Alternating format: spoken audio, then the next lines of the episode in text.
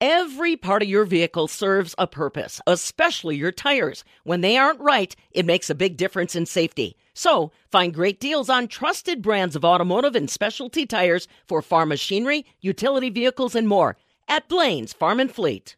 Love is in the air. You know what that means. It's time to dust off those cheesy pickup lines and get ready for Valentine's Day as it approaches faster than Cupid's arrow. But before you panic buy a giant teddy bear or a heart shaped box of chocolates, let's take a moment to appreciate the unsung heroes of this romantic holiday the florists. I'm Charity Seebecker, the Midwest Farm Report.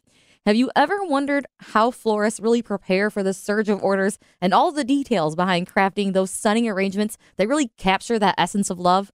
Well, Nichole Campbell, owner of Petal Pusher Floral Studio and Wisconsin and Upper Michigan Florists Association president, says they actually begin prepping all the way back in December. She shares more about how she gears up for the Valentine's Day rush and other trends throughout the year. Obviously, there is a tremendous demand at Valentine's Day, probably the highest, most peak demand of the entire calendar year. But um, it's not a new holiday, so the florists are used to kind of ramping up for it, and everything seems good to go. What types of flowers are more prevalent during Valentine's Day, or which ones are people asking for most? I have a feeling it's probably roses, but I'm sure there's others I'm not thinking about. Yeah, roses are always the classic, um, and that will probably never change. Um, but I would say probably number two, at least you know in this Midwest area, is tulips because I think so much of our area is kind of in the middle of winter, so to speak, that it's just really delightful to think about something that's kind of a on the horizon for spring and to be able to have those in the middle of winter, I think just lifts people's spirits. So those tend to be a really popular choice. How soon do you start getting calls for orders for Valentine's Day? Is there a certain cutoff you have to have just to make sure you can have everything here in time? Or take me through that process. we actually start ordering the flowers, like telling the farms what we're looking for back in December because it takes them a period of time to actually grow this product. So we have to actually place our orders with the farms in December. Um, so we're kind of trying to anticipate, you know, what people are going to be looking for and how much we're going to need and that sort of thing. So it's important for us to keep diligent notes every year for the holidays looking forward. Um, most of our customers, however, are not even thinking about Valentine's Day until, you know, mid January is maybe when we first start to see a couple of people who are planner aheaders place their orders. But honestly, the majority of people don't think about it until it's the week of or even the day of. Just curious, how much do you go through? Can you give me maybe some of the numbers behind how much do you actually order or how many orders do you complete? Yeah. Um, we go through like when I think about the flowers that I have ordered, we'll go through thousands of stems of flowers. You know, it's a week's worth of volume literally condensed into a day. So it's totally different than our day-to-day operations. So we'll go through thousands of stems of product. Um, on Valentine's Day itself, we'll probably make somewhere between like 150 to 200 deliveries in one day. Um, so our staff, like I have friends and family of employees who we, we recruit to come in and help us for the day, whether it's running deliveries or just answering the phone. I mean, it, it's just a mind-boggling day, and I'm always thrilled and relieved when it's done. well, even I think prepping out a little farther with Mother's Day. I know I get my mom flowers every year for that. How are you guys preparing for that? Are there anything you're working on now for that as well? We pretty much get through Valentine's Day, and then that's when we start to think about Mother's Day. So nothing that we have to be ready for yet, but Mother's Day is kind of a different holiday. Valentine's Day is very much a one day focused event, but Mother's Day we actually see that bump in in sales and, and busyness all week long. It's not just specific to one day. So it is kind of different. Um, and obviously there's a lot more to choose from, to be honest, come Mother's Day because things are starting to warm up. We're starting to have the option of plants that can go outside.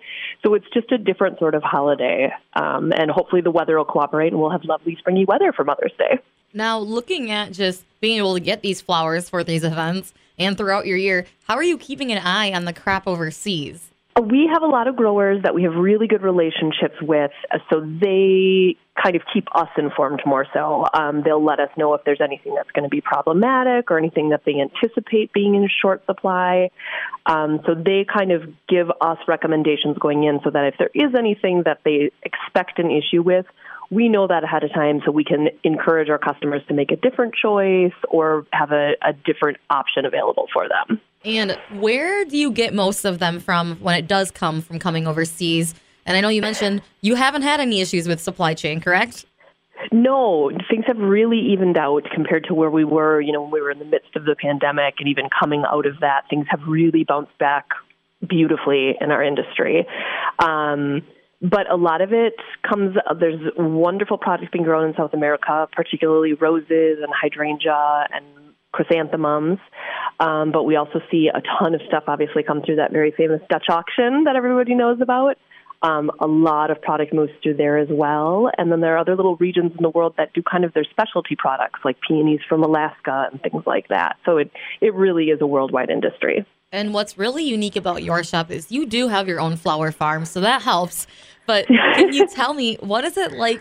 What do you grow?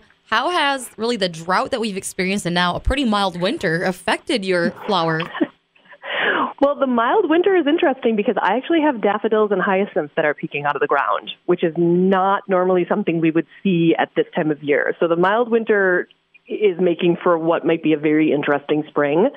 Um, my pussy willows have already started to pop, which is also incredibly early, but a happy timing for Valentine's Day because I'm thrilled to have the pussy willows available for that holiday.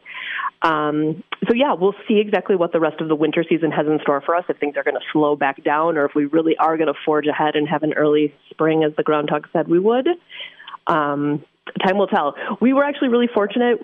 We have not been as dry as some other areas at our particular farm, so we haven't had too big of an issue with that. But we'll see what this growing season does too in that regard. Mother Nature is really the one in charge, and we just play along by her rules as best we can. With your flowers that you grow, how many varieties do you grow, or is there a certain one that you grow that maybe others don't? I don't know that we grow anything that other people aren't, but we do grow because as a florist, we do a lot of wedding work, so we do tend to grow the flowers that are very popular for our brides, um, and those include peonies and dahlias are probably the two biggest crops, and then scabiosa and lisianthus probably being the next two down. Um, a lot of farms do grow those, but we really tend to lean into exactly what our brides are wanting to carry, so we focus a lot on those elements. And throughout the year, I know earlier we talked about what types of flowers people are wanting for Valentine's Day, Mother's Day, mm-hmm. but throughout their year, roughly, what do people really gravitate towards, and how has that changed over the years? It does change as, as, trends change. You know, people are seeing different things on Instagram and Pinterest, and that, you know, like Lisianthus, most people didn't know what that was a few years ago. And now it's something people are asking for by name. So it just becomes a matter of what people are seeing and, and posting and sharing, and those become popular things. But then, of course, there are the classics, you know, things like sunflowers and roses and hydrangea. Those are never going to go away.